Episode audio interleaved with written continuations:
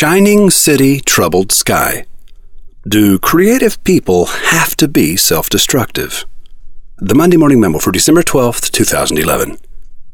New York Times writer Samuel G. Freedman asks Can the forces that make you creative also kill you? Can you live with control and yet create free of restraint? Can you live enough of the dark side to tell the tale without becoming a casualty? Freedman's curiosity is well founded. History is littered with the corpses of creative geniuses who were self destructive. Vincent van Gogh cut off his own ear and mailed it to his girlfriend. Jackson Pollock and Mark Rothko would likely have made out the mailing label and taped up the box. Rothko is the lightweight of this trio. His most valuable painting is worth only about $80 million, while Van Gogh and Pollock have paintings worth 150 million each. Nobel laureates Hemingway and Faulkner are the opening names on a who's who list of alcoholic authors. James Joyce, Dorothy Parker, Jack Kerouac, Truman Capote, Hunter S. Thompson, and dozens of others trot faithfully behind. Hendrix, Joplin, Cobain, and Winehouse are the high stepping drum majors in a holiday parade of musicians who flirted with death until it finally seduced them. Each of these artists deserved better than what they gave themselves. In her research paper, Creativity, the Arts, and Madness, Dr. Maureen Neihart says The belief that madness is linked with creative thinking has been held since ancient times. It is a widely popular notion. In his book, Creativity and Madness New Findings and Old Stereotypes, Dr. Albert Rothenberg says Deviant behavior, whether in the form of eccentricity or worse, is not only associated with persons of genius or high level creativity, but it is frequently expected of them.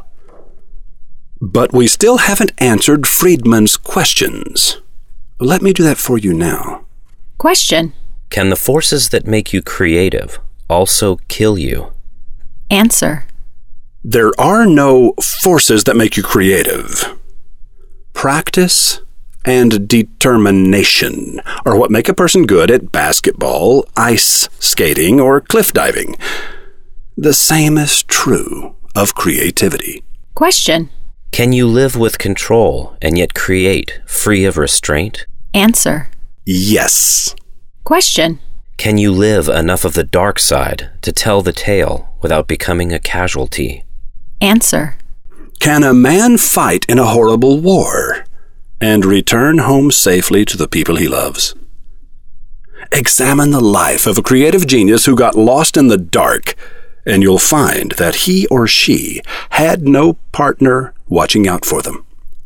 When Penny says, Honey, help me carry the trash to the curb. It's not because she needs help with the trash. I'm always annoyed that she broke my concentration in the same way a pot smoker is annoyed when you harsh their mellow. But I help her carry the trash to the curb. As we fall ever deeper into creative thought, we float weightlessly in a silent world underwater where time stands still and everything is beautiful. But it is dangerous to go swimming alone. Be sure someone who loves you ties a rope to your leg so they can haul you up when you've been under too long.